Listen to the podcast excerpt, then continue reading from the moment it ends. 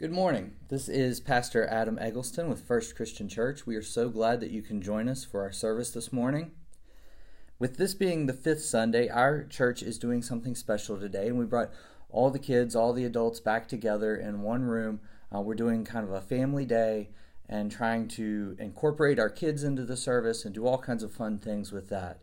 And so with that in mind, as I tried to approach what the message for today would be, I tried to think about what would go well with the adults, the kids, and everyone in between. And I got to thinking about a topic that everyone needs to know about, and a, and the question that it seems like I get more often than any other, and that's about prayer. Uh, people, whether they're new to the faith or they've been at it for a while and kind of slip away for a while or whatever the case may be, they'll just ask, how do I pray? I want to get this thing right. How do I actually pray? Now, the most simple way to answer that at first is just to tell somebody to say, hey, Jesus, and then you just keep talking. You, it's all about that connection with God. That's what prayer is, is just talking to Him. Um, there's a little bit of this mix that we're going to talk about where it's like talking to a friend, but it's this relationship where He's God and we're not, and we recognize that. But we still just go to Him and we say, hey, Jesus, this is what's going on right now. And I think to understand how we go about praying, we need to think about why we pray. You know, one of the reasons we pray is to talk to our friend. If we have a best friend in the world and we don't see them for weeks or months at a time and we don't get to talk to them, you know, we start to miss them. We feel it. We notice that there is a difference in us. And it should be the same way if we go those amounts of times without talking to God. We are praying because we want to talk to our friend. Now, we also pray because we want to acknowledge Him as God. We want to understand in our mind to look at Him and say, you are God, you we are not, you are holy, we are not. There is something so much bigger in you that we can't understand. One of the ways that I love to explain this is to tell people to go look at passages like Revelation chapter four, um, where John is seeing this vision of the throne room of God, and you read that description before you pray. Or look at the vision that Ezekiel has of um, these living creatures carrying the throne of God to Him in chapter one. And you take a look at those, and you close your eyes, you fully picture what it is you've just read. So let me read this Revelation four passage to you. John says, after this I looked, and behold, a door standing open in heaven. And the first voice which I had heard speaking to me like a trumpet said, come up here, and I will show you what must take place after this. At once I was in the Spirit, and behold, a throne stood in heaven, with one seated on the throne, and he who sat there had the appearance of jasper and carnelian, and around the throne was a rainbow that had the appearance of an emerald. Around the throne were twenty-four thrones, and seated on the throne were twenty-four elders, clothed in white garments, with golden crowns on their heads. From the throne came flashes of lightning and rumblings and peals of thunder, and before the throne were burning seven torches of fire, which are the seven spirits of God. And before the throne there was, as it were, a sea of glass like crystal. And so you picture all of that in your mind. And then you think about what you want to say to God. And if you can squeak anything out at that point other than holy, holy, holy, recognizing He is God, it is just something to really imagine and behold, to stand before that God, the God of the universe who made everything and sits on that throne, and bring our needs to Him. Because that's the third reason that we pray to Him, is to ask for the things that we need. Because we're human, we're needy. There are lots of things that are going to come up in our day-to-day lives that we need God's help with.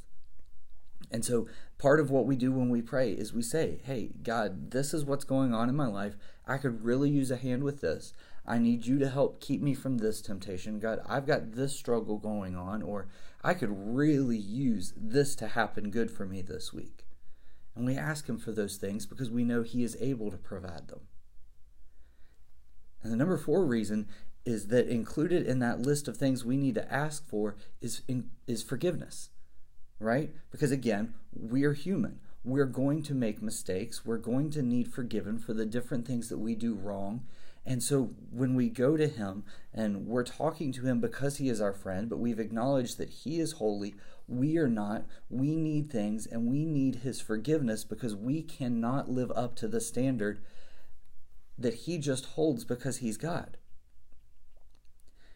And the last part of this is that we are trying to align our hearts with his, to align the purposes and wants and desires of ourselves with his. This is the whole, thy will be done, not my will be done, okay?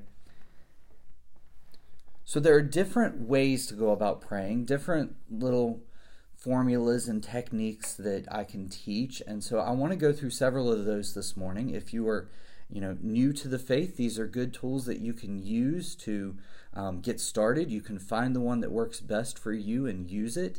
Um, if you are somebody who has been a believer for a long, long time and talks to God all the time, well, these are still several different tools that you can use to kind of hone in your prayer life a little bit better and just try these different ways of talking to him to see what works for you. Now, one of these um, is simply called the pray method, and you use those letters P R A Y, and it's kind of an acrostic, and so it stands for praise, repent, ask, and yield.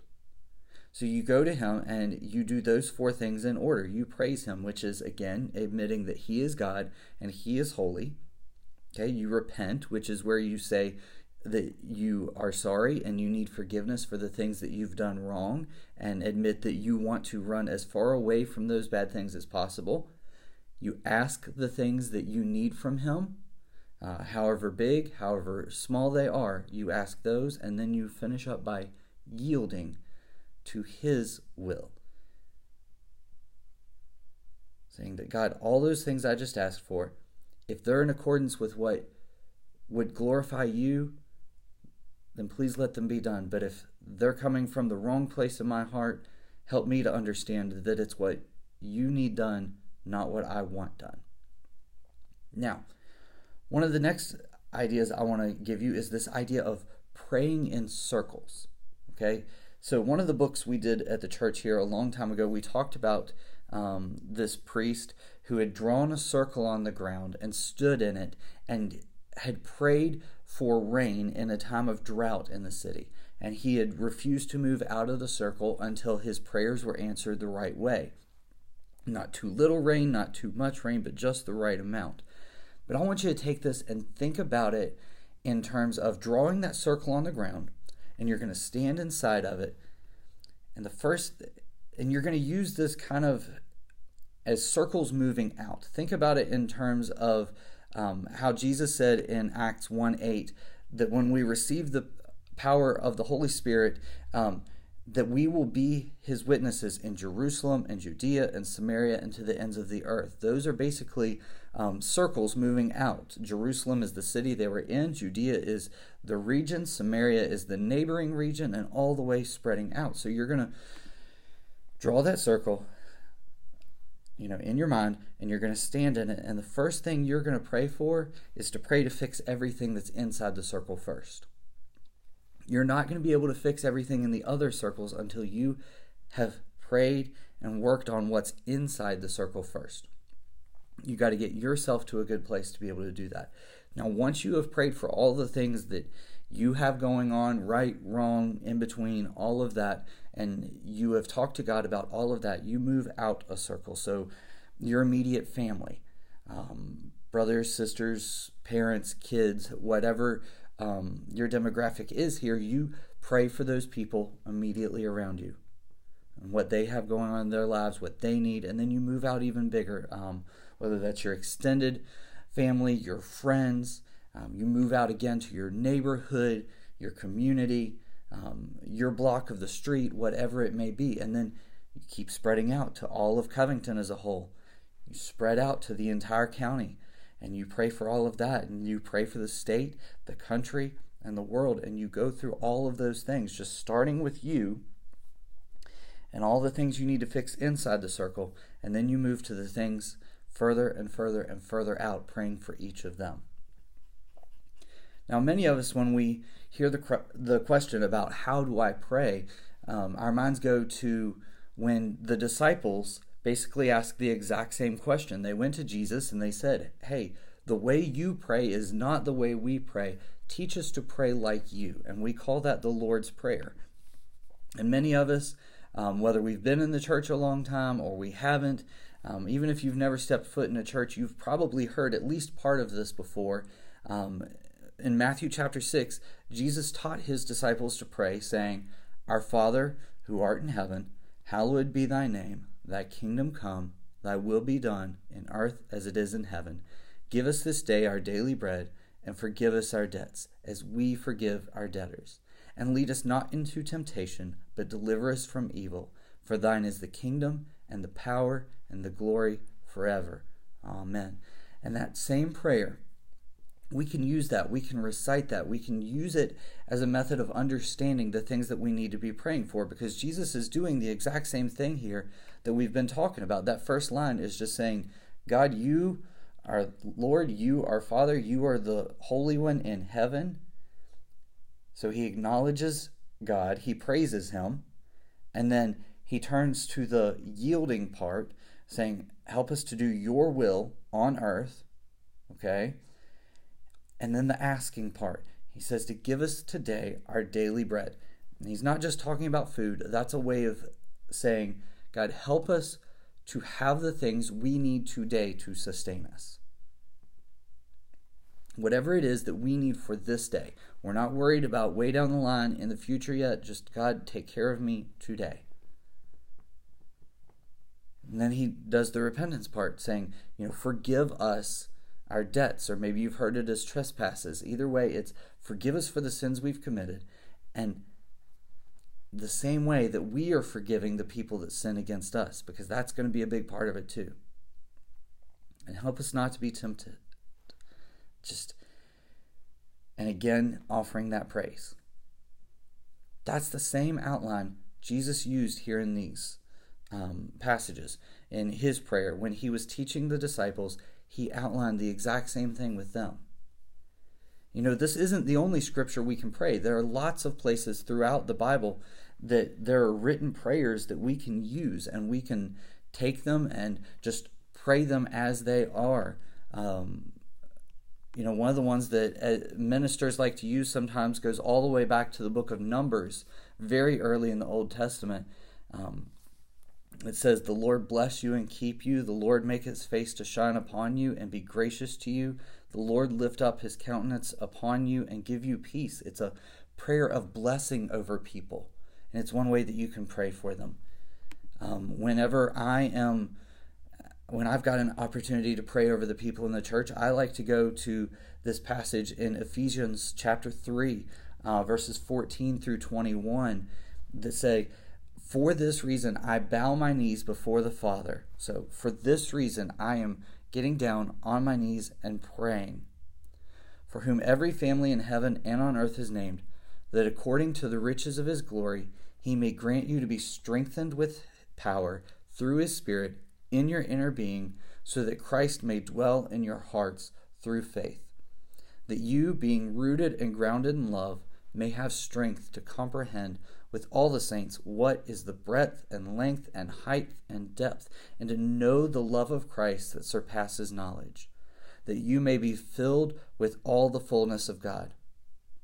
Now to him who is able to do far more abundantly than all that we ask or think, according to the power at work within us, to him be glory in the church and in Christ Jesus throughout all generations, forever and ever. Amen. Which is basically a prayer of saying, all of you, I am praying for you, and I am praying that God just blows your mind with how immeasurable, how huge, how wide, how deep, how massive his love for us is. That's the thing I pray for so many of you this morning. And there are a lot more, um, a lot more personal prayers um, go throughout the Psalms. There are lots of times where David um, or Solomon, they're going through something and they write out a prayer to God saying, this is overwhelming, I need help with this. You know, there's also the idea that not just in the Bible, there are also other ancient or even modern pre-written prayers that we're able to use. There are different books full of written prayers that if you just space out and blank and don't know what to say to God, this there are whole books that will give you the words to say to help you get started in speaking with Him. Now, anybody that does know me um, from here at the church knows that I'm a bit of a nerd when it comes to history and languages and all these things within the Bible. So I've spent a little bit of time over the last little while thinking my way through the earlier prayers that the Israelites would have prayed. And so one of the earliest ones um, that the Jewish people prayed in the Old Testament was something called the Shema. Um, and it is Shema Yisrael, Adonai Elohenu, Adonai Achad. And I realize that may not mean a thing to you this morning, but what it does is it points back to this passage in Deuteronomy chapter six, verses four and five, and it's the first line of that that says, "Hear, O Israel, the Lord our God, the Lord is one." And this was a way every morning and evening of reminding themselves of that truth, about who God was. And that verse, it would point to, that little passage would point to the whole verse that goes on to say, "You shall love the Lord your God with all your heart and with all your soul and with all your might." And Jesus quoted this and, you know, added the, "and you shall love your neighbor as yourself." And so I think often about that prayer. And as we move from kind of the Old Testament Hebrew into the New Testament Greek, um, there's this phrase uh, that I picked up on in music a long time ago, um, ancient church music, this word kyrie. And it's this verse that goes, "Kyrie eleison, Christe eleison, Kyrie eleison." And it just means, "Lord, have mercy. Christ, have mercy. Lord, have mercy." It's a way of remembering that He's God and we're not, and saying, "Lord, have mercy upon me because I am a sinner." And so I like to take those last few things we've talked about and put them together some days to get my mind and my heart on track with God. I will say the Shema uh, and then remember that whole verse. You shall love the Lord your God with all your heart, with all your soul, with all your might, with all your strength, and you shall love your neighbor as yourself. And then the Kyrie eleison to remember, "Lord, have mercy on me because I make mistakes and I need you." And then sometimes I'll pray the Lord's Prayer after that. And by the time I'm done with that, sometimes you have to take a deep breath, because you've aligned your heart, you've got this image in your head of the God you're standing before. And at that point, you're ready to pour out anything that's going on, anything you need. Just start talking to Him about all these different ways that you need Him, that He is incredible, and that you need Him. Now let me ask you this when it comes to your prayers. Do you always have to be speaking? Do you always have to be talking? No. Sometimes it's good to take a break from the talking. It's good to pray those things and then still just sit there in silence and listen. Not just talking at God, but listening for the response. And that can be intimidating. I understand that. But it will blow your mind what it will do for you. You know, if you think in terms of some of your other friends, you don't always have to be talking to be building the friendship. Sometimes you just want to be around the person and be hanging out with them. Um, they'll come over to your house and you'll just sit around, watch some T V, do a few chores. You go about your day knowing they're there, and their presence makes you better, and you're just spending that time. So sometimes it's good to just invite Jesus to do the same thing. Here's a little bit of a crazy prayer for you to try one day. Hey, Jesus, will you come hang out with me while I do dishes? And then you just keep your mindset focused on the fact that God is there with you, even in the mundane of doing dishes and vacuuming and all of that. And, you know, you remember he's there. And if something comes to your mind that you need to tell him, you go ahead and say it.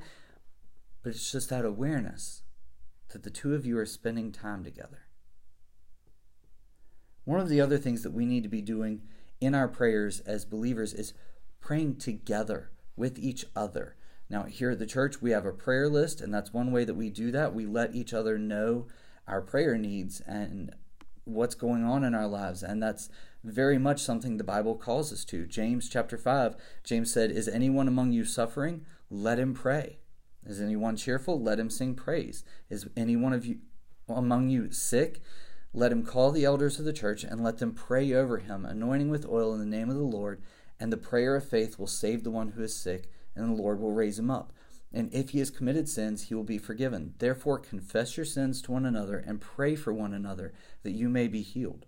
The prayer of a righteous person has great power as it is working." And that's a really good thing, to bring these big needs and list them out and be praying throughout the whole week for each other. But I think that there's a whole kind of category that we miss out on, that there is more to it than just that. Because if we were being honest, when we look around a sanctuary on a Sunday morning, not every day is a good day for every person here. Okay, now follow me on this, because what I'm saying is that there are plenty of people who come to church and they are dealing with something that they don't feel like putting on a prayer list. They don't feel like announcing it out loud, but you can see it weighing them down. Or, you know, they do a really good job. Some people, they wear that mask um, and you don't really know what's going on. Casting Crowns referred to it in one of their songs, calling it the stained glass masquerade. We put on fake smiles and we say we're doing good when really we're not. You know, somebody comes in, you ask them, "How are you doing today?" And they say, "Well, I'm here." And they smile like everything's fine. But really, you know that that's just code for, "It was a really rough week, but somehow I survived." You need to be praying for them and lifting them up. Um, you know, if somebody says something and you can tell they're not quite all there today, that needs to be okay. When we come to church, it's It's supposed to be a room full of broken people acknowledging that they need God. All the fake smiles won't save us. We need to be able to be real with each other, to be able to come in the door and be sad, be depressed, be angry about things, be grumpy, be sleepy, be whatever we are dealing with that day, knowing that we're going to lift each other up and build each other up. Something that Paul urged in First Thessalonians chapter five, he says, "And we urge you, brothers, admonish the idle, encourage the faint-hearted, help the weak, be patient with them all. See that no one repays anyone evil for evil, but always seek to do good to one another and everyone. Rejoice always, pray without ceasing, give thanks in all circumstances, for this is the will of God in Christ Jesus for you." Whoever it is that needs our prayers, that is what we are instructed to do throughout the scriptures. We are to surround each other, um, not just on a Sunday morning, but any time we can get together throughout the week and lift each other up and build each other up in our faith and bring each other closer to Jesus in everything that we do. Now, one last one that we can do together is praying through song. There are lots of songs that are written that when you sing them, it can very much be your prayer to God, because it says exactly what you need to say. And we can't play it over the radio, but this morning our kids are going to be coming up and singing this special song called "Raise a Hallelujah." And the whole story behind this song just blows my mind. Uh, it was about this sick little boy in their church. Um, he... had been perfectly fine a few days before Christmas and um, doing all the things you do to get ready for Christmas. And by that evening, he was laying on the floor, parents realizing they needed to take him to the E R. And it just kept getting worse, kept going downhill. He had um, an E. coli infection that had moved into this uh, thing called H U S, which had then started shutting down his kidneys, and this little boy just kept getting worse and worse, and they were saying, you've got to go to this children's hospital. And the dad was thinking, okay, so in the next few days we'll do a transfer. And they said, no, you don't understand. We're sending you tonight. The helicopter is on its way. That it was that severe, and this little boy was that sick. And the whole church started praying for him. And through social media and all those means, people all around the world were praying for this little boy. But he continued to get worse at first. And, you know, he slipped into unconsciousness and wasn't responding to anything. There was a point that came where, you know, they brought in um, the neuroscientist, and like he was not responding to pain stimuluses, talking to him, nothing. There was no response from this little boy. And they were saying, we've got to do surgery right now um, to get this central line in him, but because of the shape he's in, we can't give him anesthesia, and this is so dangerous, but he has to have it, and you need to understand how serious this is. And they messaged the church to tell them, you know, we're not sure he's going to make it through tonight. And the worship leader at this church, he started really struggling um, with, there's no way that this is how the story ends. This is, we've all been praying so hard for this little boy, and he's just a toddler, and how can this be? And all these doubts are coming up in his mind, all these fears for the family, for the little boy. And then he starts having something else rise up in him. Instead of the doubts, instead of the fears, it's a prayer. The, and it came out in this melody. And the words, I raise a hallelujah in the presence of my enemies. I raise a hallelujah louder than the unbelief. I raise a hallelujah, my weapon is a melody. I raise a hallelujah, heaven comes to fight for me. I raise a hallelujah with everything inside of me. I raise a hallelujah, I will watch the darkness flee. I raise a hallelujah in the middle of the mystery. I raise a hallelujah, fear, you lost your hold on me. And as all of that started pouring out of this songwriter, he gathered together the band from the church, and they just kind of impromptu did a recording of this song and sent it to the dad as this prayer. And the dad, who was saying, I had no prayers left to pray, was amazed at how many people all around the world were stepping up and praying for his little boy when he didn't even know what to say anymore. And so he took that recording of the song, and he just kept playing it over his son, over and over again, praying those words as he sang them. And as the days went on, and they kept praying this over the little boy, he started to wake up. He started responding to everything again. He started asking for food again. And eventually, after a month in the hospital, this little boy was healed and able to go home and celebrate with his family. And now he's a healthy little boy, and he's back in this church singing this song with the people of his church who had prayed these words over him when he needed it the most. That's how we've got to be with each other, with ourselves, with each circle that goes out. We need to be praying so desperately for God to step in and do all of these these things, to drive the darkness away, to drive the fear away, to heal the things that are going wrong, to help us in our day-to-day, because He's God, and only He can do that. Let's pray. Father, we are so thankful for this day. We thank You for everything You do for us. It is so incredible to try to comprehend You on Your throne, in all of Your majesty, all of Your holiness, to see You for who You are, to see us for who we are, and to realize that we are privileged enough to step right into that room like we were walking into our friend's house and have a conversation with You about what's going on in our lives, what we're worried about, what we're stressed about, what, what's hurting us, what just breaks our hearts this week, what we need, what makes us happy. And then do the same thing for all the people around us that need lifted up, um, that we can praise You for the good things in their lives, that we can um, bring them before You and ask for Your help in all the other things that need done, God.